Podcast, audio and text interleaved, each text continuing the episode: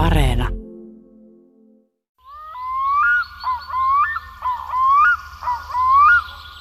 Nyt toukokuun lopulla sinitiaisen poikaset ovat monin paikoin Suomessa jo kuoriutuneet pesissä. Vielä muutamia viikkoja ja sitten jonain päivänä ne kipuavat pöntön tai kolon reunalle, levittävät siipensä ja lähtevät ensilennolle. Siihen asti pesät ovat tärkeitä, siis elintärkeitä. Ne suojaavat munia ja poikasia monilta ulkomaailman uhkilta. Ja siksi sinitiaisnaaras panostaa pesäntekoon ja pesä onkin yllättävän taidokas luomus.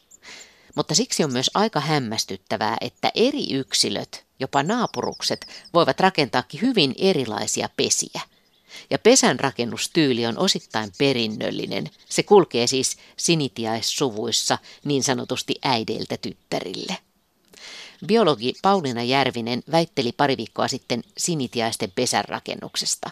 Pesätutkimus on ollut laaja. Siinä on seurattu Tammisaaressa jopa kahdeksaa sukupolvea sinitiaisia, kymmenen vuotta, tuhansia kenttätyötunteja. Ja tutkimuksessa on ollut tuhat kymmenen pesää. Tähän mennessä on selvinnyt muun muassa, että ei suinkaan ole yhdentekevää, minkälaista pesää naaras väkertää, vaan pesämateriaalit ovat yhteydessä siihen, miten poikaset selviävät. Esimerkiksi mitä enemmän pesässä on höyheniä, niin sitä todennäköisemmin poikaset selisivät ensimmäisen talvensa yli ja rakentamaan omaa pesää omille poikasilleen seuraavana keväänä. Me tapaamme Pauliina Järvisen kanssa aurinkoisessa Turussa Kupittaan puistossa kevään keskellä – Alan heti kysellä siitä, miten sinitiaisnaaras oikein aloittaa rakennushommat. No homma varmaan alkaa ihan aikaisin millaan siitä, että valitaan se koiras, kenellä on hyvä reviiri, ja sitten naaras rakentaa sen pesän. Ja ensin se kerää sammalta, mistä tulee sitten se alinkerros ja sitten siihen tulee jotain heinää tai kuivaa ruohoa ja sitten siihen aletaan jossain kohtaa keräämään sellaista pintakerrosta, mikä on sitten enemmän sellainen lämmön järjestämisen kannalta tärkeä. Ja tota, siihen sitten kerätään karvaa ja höyheniä ja sitten voidaan myös laittaa vähän kaarnaa tai jotain aromaattisia yrttejä ja kaikkea tällaista. Pystyykö te arvioimaan, että kuinka monta kertaa sinitiaisen pitää nokassaan materiaalia kantaa, että pesä on valmis? Ei nyt suoranaisesti, sitä, on, niin kuin, sitä ei ole tietääkseni tutkittu koskaan, että just tarkalleen sinitiaisissa olisi aika työläs operaatio tutkia sitä, mutta esimerkiksi pääskyillä, jotka rakentaa mudasta, savesta pesän, niin ne käy 1000-1500 kertaa hakemassa sitä pesäaineesta. Et varmaan siis voisin kuvitella, että et suhteessa noin saman verran. Että kyse on tosi työläs operaatio. Osallistuuko molemmat tähän rakentamiseen? Nykytiedon valossa ei. Et ainakin on hyvin vahvasti olen sitä mieltä, että, tota, että pelkästään naaras rakentaa sen pesän, mutta on jotain yhdessä populaatiossa, tutkimuspopulaatiossa Espanjassa on huomattu, että koiras koristelee sitä pesää sitten lopulta. Mutta mä tutkin sitä samaa ja meillä ei ole mitään viitteitä siitä, että meillä vaikuttaisi sitten, että naaras myös koristelee pesän. Naaras rakentaa ja naaras koristelee sitten. Tapahtuuko sinne jotain sommittelua ja semmoista, milloin se on sitten tyytyväinen? Öö, joo, no se tekee semmoisen pesäkuopan siihen, se istuu ja mallaa sitä, että varmaan sen perusteella myös vähän, että kuinka monta munaa se aikoo munia. Ja ne koristeet, niin se on ehkä ihmisen näkökulmasta luokiteltu koristeeksi silloin, kun se joku koristeellinen sulka tai muu näyttävä, värikäs tai muuten vaan niin kuin harvinainen pesämateriaalin palanen on siinä, niin, niin se on sitten koriste meidän mielestä, kun se on siellä ihan reunalla, ettei se ole siihen niin kuin vaikka munassa tai poikasissa kiinni, että se ei esimerkiksi lämmitä tai tuo jotain muuta tällaista mahdollista hyötyä. Minkä takia ne sitten tämmöisiä ylimääräisiä ikään kuin koristeita tuo sinne pesään? Luultavasti se on tällainen viesti kumppanille, mahdollisille kilpailijoille. Että ainakin just sinitiaisilla, niin no sitä ei ole hirveästi tutkittu, mutta just tässä yhdessä espanjalaisessa populaatiossa koiraat, jotka tuo näitä koristeita, niin he saa tämän naaraan munimaan enemmän, eli lisäämään tätä lisääntymispanostaan. Ja yleensä sitten myös ne, se korreloi se viesti, eli se on yhteydessä siihen, että se, se ketä sen tuo sen höyhenen tai sulan tai muun koristeen, niin se on paremmassa kunnossa. Se voi myös viestiä sen geneettisestä ö, olemuksesta, että se on ehkä parempi isä tai jotain vastaavaa. Ja sitten naaraslinnuilla samaten, niin, niin se viestii just sitä, että se on ehkä hyvässä kunnossa ja se pystyy tuottaa enemmän jälkeläisiä ja, ja sitten se voi lisätä sillä sen koiraan panostusta, sen vastaanottajan panostusta sit siihen lisääntymiseen myös. Mutta ne ei ole niiden omia höyheniä, vai onko? Ei ole niiden omia höyheniä. Ne löytää niitä ympäristöstä. Et esimerkiksi närhenhöyhenet on hienoja, kun niissä on sitä sinistä ja, ja sitten fasanin ja monenlaisen kanalinnun, mitä ne nyt sieltä metsästä tai meidän, no mun tutkimusalue on ollut just lähinnä niin semmoisissa metsiköissä. Ne tykkää semmoisesta sekametsästä, missä on koivua.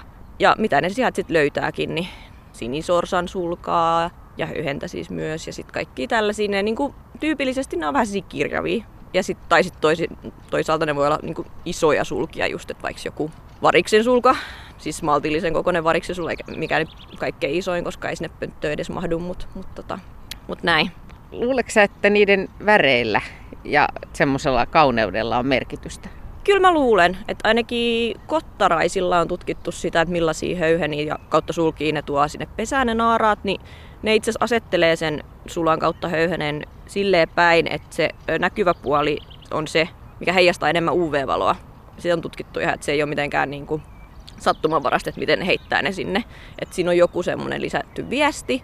Ja sitten kyllä mä sitten jotenkin ehkä itse ajattelen, että voihan siinä olla jotain esteettistä silmääkin, että mistä sitä tietää, että meillekin evoluutio on kehittänyt esteettistä silmää ja taiteen arvostusta ja taiteen tekemistä, niin mistä tietää, vaikka sinitiaisillakin olisi tällainen näkemys. Niin, linnuilla on hyvä näkö ja hyvä värinäkö, niin mikä ettei.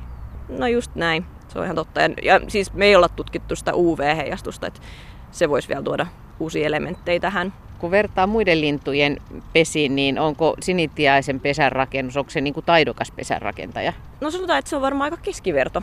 Öö, on sellaisiakin lintuja, jotka osaa niin kuin oikein punoa ja ikään kuin kutoo ne, niitä pesiä. Ja sitten on sellaisia trooppisia, esimerkiksi Australiassa on sellaisia lavastajalintuja, jotka niin tekee todella vaikuttavia. No ne ei ole varsinaisesti pesiä, mutta kuitenkin sellaisia majoja, joilla ne sitten nämä koirat, kun rakentaa, niin houkuttelee naaraita. Et siinä mielessä ei ehkä kaikkein taidokkain, mutta ei mitenkään vähitenkään. Et kyllä niin kuin siihen nähden, että sinitiainen on niin tavallinen lintu ja niin pieniä, ei ehkä oletettaisi, että miten paljon ja miten merkillistä se pesärakennus on, niin kyllä se todella on, että kyllähän niillä on just kaikkia tällaisia yrttejä ja koristuksia ja kaikkia muita, mitä ne laittaa sinne pesään. Et siinä mielessä ovat vaikuttavia. Niin mitä yrttejä? No esimerkiksi no meillä varsinkin on tutkittu muissa maissa enimmäkseen ja ne on sitten niitä yrttejä, mitä siellä kasvaa, mutta mä olen itse vaan pistänyt merkille, että meillä suopursun lehti on tosi paljon ja nehän tuoksuu tosi voimakkaasti. Et niitä laitetaan sitten todennäköisesti loisten karkottamiseen tai sitten bakteerit vastaan. Voi olla myös jotain tällaista seksuaaliviestintään liittyvää, koska sitäkin on havaittu just esimerkiksi kottaraisilla. Kun sinitiaisnaaras rakentaa sitä pesää, niin vaihtaako se niitä pesäaineisten paikkoja tai tamppaako se sitä välillä niin kuin jotenkin kerroksittain tai miten se homma niin kuin etenee? Mä oon nähnyt vain joitain videoita sellaisista pönttökameroista, niin musta se näyttää siltä, että se lähinnä rakentaa sen siitä sammalesta ja ruohosta, tosiaan sen rakenteellisen osasta pesää. Ja sitten kun se alkaa, sit se tekee jo siihen semmoisen, että se vähän pyörii ja hyörii ja niin kuin hakee paikkaansa siinä, niin sitten tulee se pesäkuppi, mihin sitten aletaan myös kerää päälle sitten, tai itse asiassa koko pesän päälle yleensä aletaan kerää näitä tämmöisiä lämmittäviä materiaaleja. Niin niin se ehkä tekee, että se ei niinkään ehkä tamppaa, ainakaan se ei vaikuta siltä. Että sitten kun ne poikaset kuoriutuu ja kasvaa, niin nehän tamppaa se semmoiseksi aika littanaksikin, riippuu, että kuinka paljon siellä nyt sit on ilmaa tampattavana. Mutta se kesä, pesäkuppi on sille naaralle se tärkeä, että sitä se muotoilee. Ja, ja varmaan asettelee just näitä kaikki lämmittäviä matskuja just hänen mielestään hyvin. Ja kans näitä koristuksia sitten varmaan asettelee. Oletan, että jos niissä vaikka olisi jotain sitä UV-heijastusta ja sitten sieltä voi vaikka jotain poikane tai jotenkin sattuu, että joku lentää väärin, niin kyllähän sitä pitää varmaan asetella taas uudelleen. Niin, ja varmaan, ettei siellä ole mitään inhottavia heinänkorsia pistä mahaan tai jotain sen, semmoista. Joo, just näin, että varsinkin just emolla, niin sehän nyppii sen vatsakarvat pois siinä kohtaa, kun sen pitää hautoa, että se saa sen nahan kosketuksiin ja lämmitettyä parhaiten, niin, niin ei varmaan ole kiva, jos siellä on joku pistävä, joku neulanen tai heinänkorsi just. Me seistään nyt Turussa Kupittaan puistossa ja kaupungeissahan joskus näkee ja kuulee sitä, että, että linnut hakee yllättäviäkin pesäntäyttömateriaaleja jostain parturin takapihalta hiuksia tai sitten housun puntista joltain lenkkeilijältä voi hakea vähän pesän täytettä. Sun tutkimusalue oli nyt muualla, mutta tekeekö talli sinitiaiset tämmöistä? Tekee, joo. Ja itse asiassa mä kuulin just viime viikolla mun yhdeltä työkaverilta, että hän oli löytänyt sellaisen sinitiaisen pesän Ruissalosta. Se on kuitenkin tässä kanssa aika lähellä keskustaa ja tosi tälleen kaupungistunutkin siinä mielessä, vaikka onkin luontoalue, niin että siellä oli pesä, joka oli täynnä tupakan tumppeja. Et se on tällainen kaupungistuneiden lintujen nykyään aika yleinen matsku, että kun ne just haluaa kerätä näitä loisia ja, ja bakteereja karkottavia aineksia, niin ne käyttää tupakan tumppeja. Siinä on nikotiini, mikä on, mikä on todettu, että se on aika tehokas tässä. Siinä on tietenkin sit ehkä kääntöpuolenakin, että ne ei ole kaikkein terveellisempiä myöskään niillä poikasille. Ja sitten mä näin kuvan, se ei ollut sinitiaisen pesä, se oli semmoinen isompi pesä ja semmoinen taidokkaampi rakentaja, mutta joku lintu oli jopa Barbin löytänyt, että se oli laittanut sen Barbin tukaan, saanut siihen pesäänsä sille kudottua ja sitten se nukke itsessään roikku siitä pesästä vaan sitten ulkopuolella. mutta se ei ollut varmaankaan Suomessa ja se ei ollut meidän mikään laji, mutta muuten vaan kiva, kiinnostava esimerkki. Tuleeko semmoisesta tupakan tumppipesästä kuitenkin, niin kuin, lähteekö sieltä poikasia liikkeelle? Joo, lähtee ja siis se on verrattain vielä aika uusi ilmiö, että sitten ei ole ihan hirveästi vielä tutkimuksia, että mikä se oikeasti se vaikutus on, mutta muistaakseni, olisiko ne ollut vähän pienempiä ne poikaset tai vähän niin kuin vaikuttaisi kehitykseen. Mutta se on niin uutta vielä, että, että odotetaan lisää tutkimuksia aiheesta. Kuinka laajalta alueelta sinitiaiset hakee tätä pesätarpeistoa? Sitäkin on vähäsen tutkittu ja on huomattu, että pääpiirteissään siltä alueelta, missä ne siltä niiden pesä siitä piiristään. Siis ne pesät vaihtelee. Mä oon huomannut itsekin, että meillä on 10 hehtaaria se meidän tutkimusalue, niin aika paljon vaihtelee, että jos siinä on, siinä on esimerkiksi ratsastustalli, niin niissä pesissä, jotka on siinä vieressä, niin on hevosten karvaa ja sitten toisaalla taas voi olla jotain, siellä voi olla vaikka joku, mikä siellä nyt voisi olla, vaikka lampaita, että sitten käytetäänkin lampaa villaa. Tai sitten voi olla joku ihmisen rakennus, joku rakenteella oleva talo, niin sitten siellä onkin eristysvillaa, löytyy niistä pesistä. No mitkä on yllättävimpiä pesämateriaaleja, mitä sä oot löytänyt tämän tutkimuksen aikana? Äh, no meillä on, ei se ole ehkä, mä tiedän onko se yllättävää, mutta meillä on tosi paljon myyrän ja mahdollisesti muidenkin pienten nisäkkäiden nahkoja aina tietyin ajoin. Et ainakin sitten varmaan silloin, kun on ollut hyvä myyrävuosi, niin sit niitä löytyy luonnosta niitä nahkoja. Et se on vähän mysteeri, että miten ne, mistä ne löytyy ja ei ne varmaan, en usko, että sinitiainen nylkeekään niitä. Se on siis edelleen mysteeri, että mistä ne löytyy, mutta jostain maastosta ilmeisesti. Ää, ja sitten on ollut esimerkiksi, on huomannut, että on ollut pääsiäinen, niin on ollut tällaisia värikkäitä virpomisoksista kerättyjä sulkia. Ja sitten kaikki eri värisiä villoja. Mä en tiedä, onko sitten ollut jonkun villasukat narulla vai mistäköhän ne on ne löytänyt. Et välillä on kaikkea sellaista. Ja no itse olen kerran löytänyt sen niin tupakasta filterin osan. Ainakin oletin, että se on näin. Mutta muuten meille ei sinne, meidän Tammisaaressa on sen verran maalla, että siellä ei ehkä sitten ole ihan samanlaista kuin näistä enemmän kaupunkin, kaupungistuneissa pesissä. No jotkut on laittanut pieniä valkoisia kukkasiakin ja ja tällaista. Että niin, kuin, niin, ne nyt tulee ensimmäisenä mieleen. Sun tutkimuksessa on selvitetty sitä, että, että mitkä asiat ohjaa sinitiaisia tässä pesänrakennuksessa, niin mitä selvisi? No selvisi esimerkiksi se, että ne rakentaa aika yksilöllisiä pesiä nämä naaraat ja että se on myös osittain perinnöllinen piirre, että tietyt naaraat rakentaa höyhenistä mielellään sen lämmittävän pintakerroksen ja toiset sitten taas käyttää esimerkiksi hirvieläinten karvaa enemmän. Juur, juurikin meidän siellä populaatiossa, että mä luulen, että näissä on hirveästi alueellista vaihtelua. Et esimerkiksi tuossa Ruissalossa, tässä Turun keskustan lähellä, olisiko viisi kilsaa keskustasta, niin siellä sitten taas on ymmärtänyt, että tosi paljon enemmän käytetään vaikka höyheniä kuin meillä. Et siellä on varmaan niin paljon sitä pesivää linnustoa ja varmaan sitten vähemmän just ehkä hirviä tai muita hirvieläimiä. Nappaako ne siitä hirvestä suoraan vai, vai hakeeko jostain maasta niitä karvoja? Mä oon lukenut, että joskus ne nappaa suoraan jostain eläimestä, mutta mä luulen, että se on lähinnä siis sitä, että, että sitten kun on kevät, niin voi löytää esimerkiksi sellaisia länttejä, mihin, mihin sitä talvikarvaa on pudonnut, että sitten kun ne nukkuu jossain, niin, niin niistä jää semmoinen karvaläntti siihen maahan ja toisaalta kuolleista yksilöistä kanssa samaten löytyy sitä karvaa. Et sitä on ainakin siellä meidän alueella tosi hyvin saatavilla sitä on jotenkin hauskaa ajatella sitä sinitiaisemmoa, joka lentelee ja katselee niin kuin tarkalla silmällä, että mistä löytyy tämmöisiä aarteita. No niinpä, että se on kyllä tosi kiinnostavaa, että mitäköhän ne, että lähteekö ne niinku etsimään niitä oikein vartaa vasten vai onko se aivan niinku sattuman kauppaa vai ja mistä he tykkää ja niin kuin näin. Et kun, kun se on kuitenkin yksilöllinen piirre jossain määrin.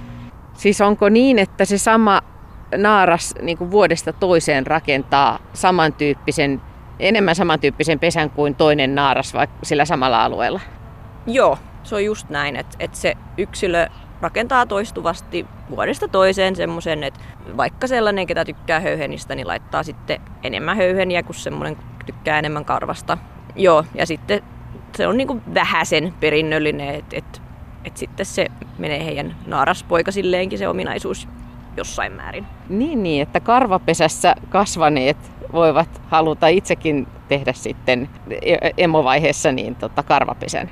No joo, niin voisi ajatella, ja joo, mutta se on, siinä on ehkä kuitenkin vähän vahvemmin sellainen geneettinen elementti, että ei välttämättä vaan, että se pitää kasvaa siinä pesässä, vaan sitä on tutkittu läpi meidän ö, tällaisen sukupuun, vertailtu vaikka kahdeksasta polvesta naaraita, niin sitten näissä on just semmoinen pieni geneettinenkin elementti, että ei pelkästään vaan, että se olisi niinku kattonut ja opittuu tämä pesän ö, rakentaminen. Mutta toki se voi sitäkin olla. Tämä pesä on käytössä ensin sen sen haudontajan melkein pari viikkoa ja sitten poikasajan, joka sanoit, että se on semmoinen kolmisen viikkoa, eli yli kuukauden tätä pesää tarvitaan. Niin onko siitä sitten mitään tietoa, että onko se oikeasti tärkeää, että minkälainen se pesä on? Että onko sillä niin kuin väliä? No on, joo. Siitä on paljonkin tietoa. Esimerkiksi, että no on tutkittu, mitä mäkin tutkin, että onko sillä pesän koolla väliä, eli siis sen pesämateriaalin korkeudella siinä pesäpöntössä. Ja, ja sitten no, siinä mun tutkimuksessa selvisi se enemmän, että et ei niinkään poikasten kasvulle, mutta se saattaisi olla enemmänkin niin, että se mitä on huomattu sinitiaisilla ja talitiaisilla ja monella muullakin, että se on just sellainen viesti, se korkeus, että siitä naaraan kunnosta. Ja sitten sitä kautta voi vaikuttaa esimerkiksi siihen, että kuinka innokkaasti se koiras puolustaa sitä pesää, sit, kun siellä on poikasia.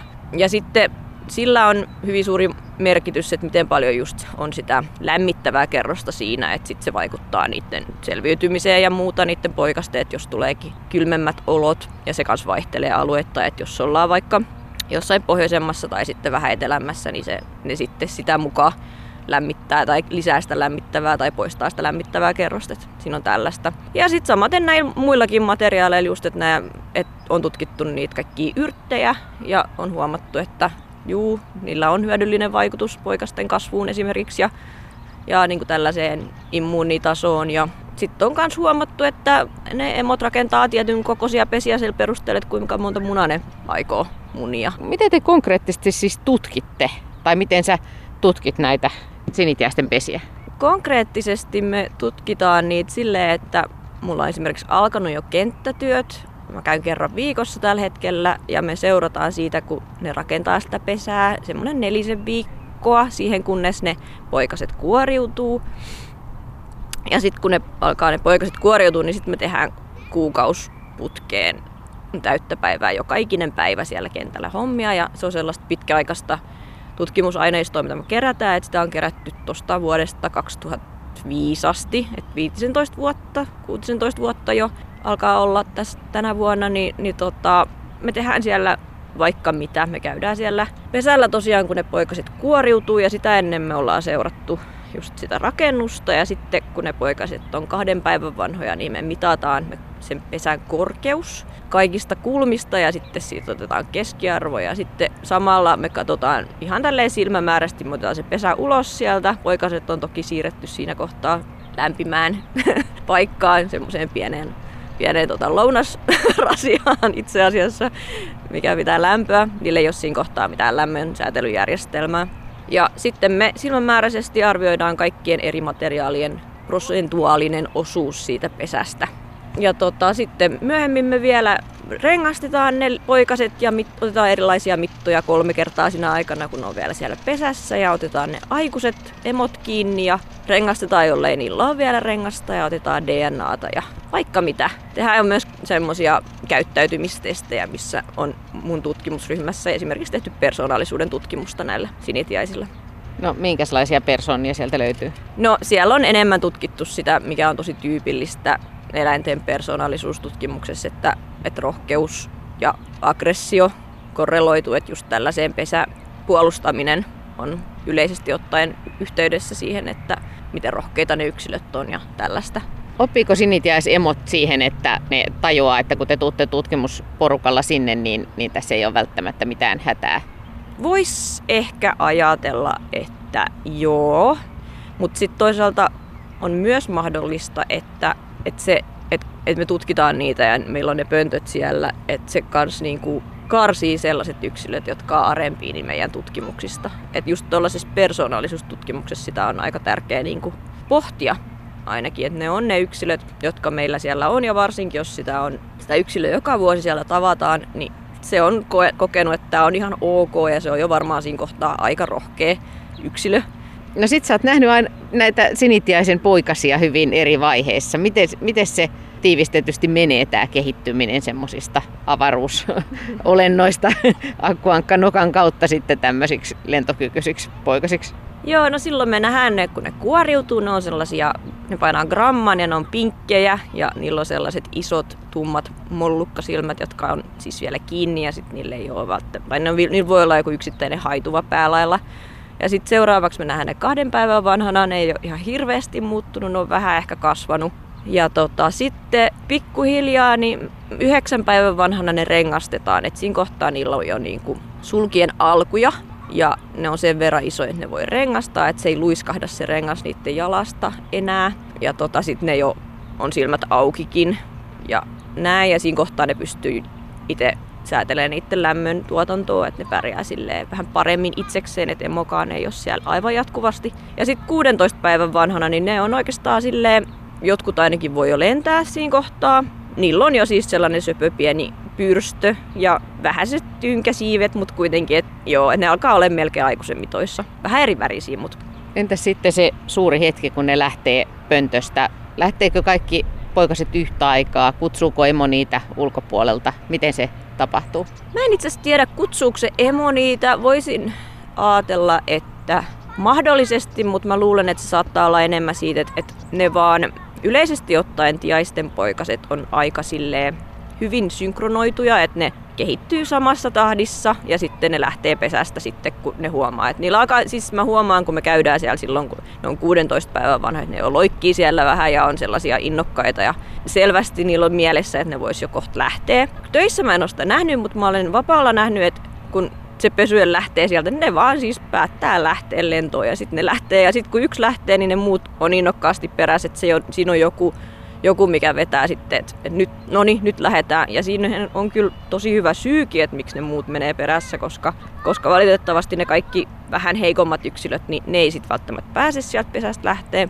Ja sitten kun me mennään katsoa, että joko tämä pesä on tyhjentynyt, niin sieltä sitten löytyy välillä kuolleita yksilöitä, jotka vai, siis niitä ei käydä ruokkimassa enää, että ne emot vaan sitten jatkaa niiden kanssa, ketkä sieltä pesästä lähtee ja sillä selvä. Sen täytyy olla jännä hetki, kun ne tulee kurkistelemaan, että miltä tämä maailma täällä ulkopuolella näyttää ja sitten no niin, nyt lähdetään. Joo, siis kun mä oon tosiaan nähnyt sen pari kertaa itse, niin se on kyllä ihan mieletön, kun sit, ja se kyllä näkee, kun se on semmoinen kananlento tai semmoinen aika niin kuin ha, haperointia vielä, että semmoinen pieni söpö, töppöpyrstö, vähän töppösiipikin, niin sieltä vappuu ulos ja sitten ne tulee kaikki ja sitten emot mekastaa vierellä ja varottelee ja on tarkkana ja huolissaan ja se on kyllä toivottavasti monet pääsee sitä näkemään, se on hienon näköistä. No minkä takia siniittiäinen on ollut hyvä tutkimuskohde? Sen takia varmaan ensisijaisesti, että se on sellainen laji, kuten talitiainenkin, että se pesi tosi mielellään pönttöihin, ihmisten rakentamiin pönttöihin. Ja normaalistihan ne pesis esimerkiksi no, tikkojen koloihin, tämmöisiin vanhoihin kaikkiin puun onkaloihin ja koloihin. Mutta meilläkin on siellä meidän tutkimusalueella 300-400 pönttöä, joihin pesi aina sellainen 100-150 paria vuodessa. Ja niitä on helppo tutkia. Sitten ne on myös sen verran kestävä laji, että ne sietää sitä, että siellä käydään ja ne ei siitä hätkähdä. Ja jotkut toiset lajit on huomattavasti herkempiä kaikille käsittelylle ja muulle. Että nämä on niin nämä on niin sisukkaita nämä tyypit, että, että just sen takia on ihan valtava määrä tutkimuksia eri aihealueilta, niin sinitiaisista ja taliatiaisista varsinkin. Pauliina Järvinen, onko sinulle itselle ollut yllättävää tämä, että tämä on näinkin monimutkaista tämä sinitiaisten pesintätouhu? On ollut yllättävää, kun mä aloin tekemään väitöskirjaa, niin me vaan sille heiteltiin ideoita, että oli enemmän, että, että mä halusin tehdä väitöskirjan lintujen käyttäytymisestä ja mun ohjaaja sitten mietti, että no mikä olisi järkevää ja mihin hänellä olisi aineistoa. Ja sitten hän no tämmöistä pesäjuttua voisi kyllä alkaa katsoa. Ja musta se kuulosti tosi kiinnostavalta, että jotenkin siinä on semmoista tarttumapintaa, että ihminenkin rakentaa ja mä oon itse sellainen, että mä tykkään tehdä käsillä ja mua, se on tosi, tosi kiinnostava käyttäytymisen piirre, että siitä jää niin kuin jälki, sitä voi tarkkailla, vaikka se itse teko on jo mennyttä, mutta ne pesät voi säilyä jopa niin kuin vuosia ja sitten kun mä luin ja tutkin, niin mä olin aivan innostunut, että tässä on mielettömiä juttuja, että ne just koristelee ja ne laittaa yrttejä. Siis kaikkea, mitä mekin on tehty. Esimerkiksi just suopursuun niin on ihminenkin käyttänyt siis luteiden häätämiseen, että laitettu semmoinen kimppu sängyn alle. Ja, että meillä on niin kuin tosi kivoja yhtäläisyyksiä mitkä on mun mielestä valtavan hurmaavia ja kiinnostavia asioita. Sinitiaisia tutkineena, niin, niin anna jotain vinkkejä, kun sinitiainen on niin yleinen laji ja niitä ihmiset näkee, niin miten voi niiden käyttäytymistä seurata paremmin? Onko sulla jotain vinkkejä?